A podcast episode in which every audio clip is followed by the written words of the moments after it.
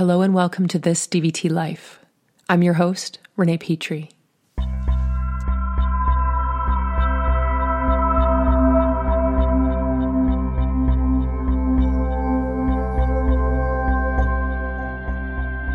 Hey there, all you listeners out there. I'm so happy and thankful to be here.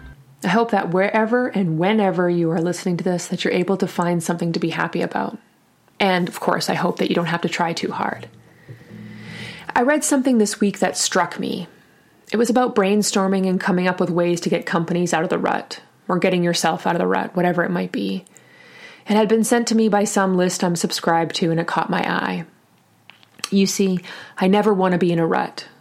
And I definitely have moments where I feel like, oh no, I'm stuck. I'm not sure how to proceed or even to seed, let alone doing it in a proactive way. I read that it's usually in the least likely times when you get ideas, when you're not actually focused on the task. Actually, and I quote, we all get ideas in the shower. The reason? That's when we're taking a break between tasks, allowing our subconscious to go to work. And it got me thinking about DVT and about creating mutuality, and especially creating it with someone who doesn't want to be mutual. Maybe they want you to be in a certain role, they don't want you to meet in the middle, heck, they probably don't even want to play. I mean, so how do we do this? And I was reminded of this in the shower. Yes, I think about this DVT life in the shower. Well, because showering should be part of this DVT life. I mean, at least it's part of mine. And maybe yours too, unless you prefer baths or spas or cleaning and clearing in different ways. I mean, each to their own. But nevertheless, I was reminded of how difficult our work actually is. And since I was in the shower performing a daily routine of mine, showering, I thought, huh, Mutuality has a little flavor of a daily maintenance task. So follow me here on this one. When you have to work at something, like when you have to remember to do things, it sort of becomes mundane, you know? Like take the garbage out, do the laundry, make the bed, blah, not fun.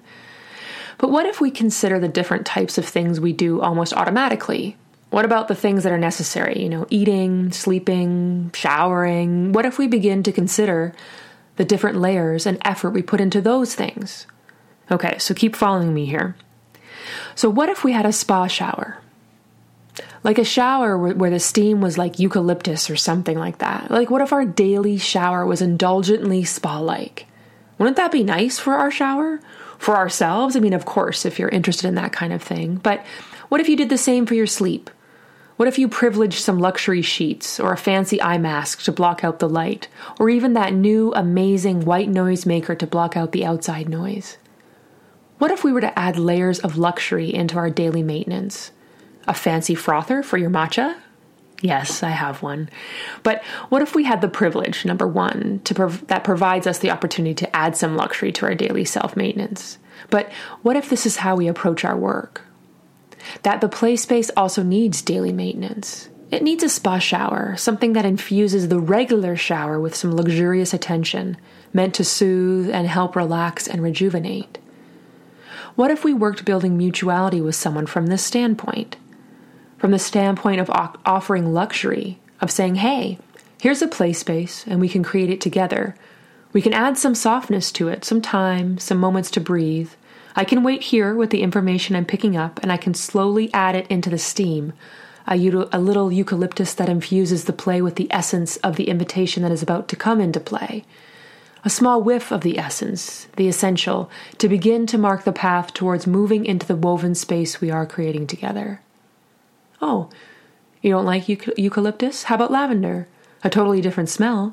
But what about the combination of eucalyptus and lavender together? Maybe a mix a mix that's, that allows us to both stay in the space together, but that's slowly infused with not daggers or me pointing out how much you're avoiding, but rather a small infused mix of information that slowly builds into imagery and representation that you and I can navigate together.